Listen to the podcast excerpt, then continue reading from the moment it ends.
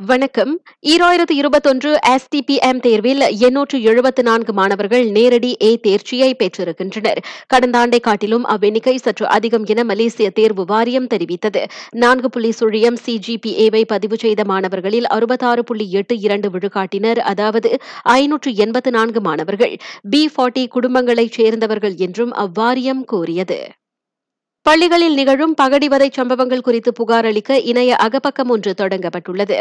W W W dot MOE dot GOV dot MY slash அடுவான் பூலி எனும் அந்த அகப்பக்கம் வாயிலாக மாணவர்களும் பொதுமக்களும் பள்ளிகளில் நிகழும் பகடிவதைகள் குறித்து புகார் அளிக்கலாம் என கல்வி அமைச்சு தெரிவித்தது. அந்த அகப்பக்கத்தில் உள்ள மின்னஞ்சல் முகவரி தொலைபேசி எண் அல்லது வாட்ஸ்அப் ஆகிய வசதிகளை பயன்படுத்தி பகடிவதை குறித்து புகார் தெரிவிக்கலாம் என அமைச்சு கூறியது. இவ்வேளையில் பள்ளிகளில் நிகழும் பகடிவதை சம்பவங்களை மறைக்க வேண்டாம் என பள்ளி நிர்வாகத்தினரை அமைச்சு எச்சரித்திருக்கிறது.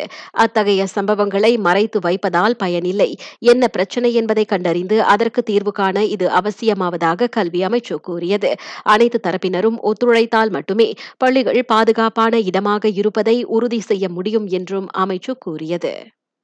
சுகாதார அமைச்சுக்கு எண்ணூறு கூடுதல் தடயவியல் மருத்துவ நிபுணர்களின் சேவை தேவைப்படுகிறது.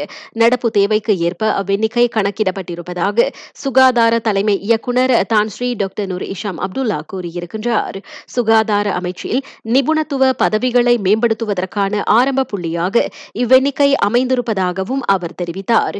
இப்போதைக்கு நோயியல் தொடர்பான தடயவியல் நிபுணர்கள் மாவட்ட மருத்துவமனைகளில் இல்லை. ஆனால் தேவைப்பட்டால் தொடர்பு கொண்டு அவர்களது சேவை சேவையை பெற முடியும் என அவர் கூறியதாக சினார் ஹரியான் தகவல் தெரிவிக்கின்றது. ஈப்போவில் இன்று காலை அண்ணன் தம்பிக்கிடையே நிகழ்ந்த வாய் தகராறு கடைசியில் கொலை மற்றும் தற்கொலையில் முடிந்திருக்கிறது.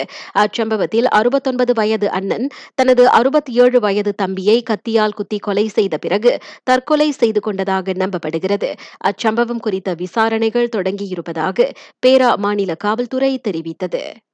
வடகிழக்கு ஜப்பானில் புகுஷிமா நகரில் ரிக்டர் அளவை கருவியில் ஐந்து புள்ளி மூன்றாக பதிவாகிய நிலநடுக்கம் உணரப்பட்டுள்ளது. இருப்பினும் சுனாமி எச்சரிக்கை எதுவும் வெளியிடப்படவில்லை என அந்நாட்டு வானிலை நிறுவனம் தெரிவித்துள்ளது. நான் சௌரியம்மாள் ராயப்பன். வணக்கம்.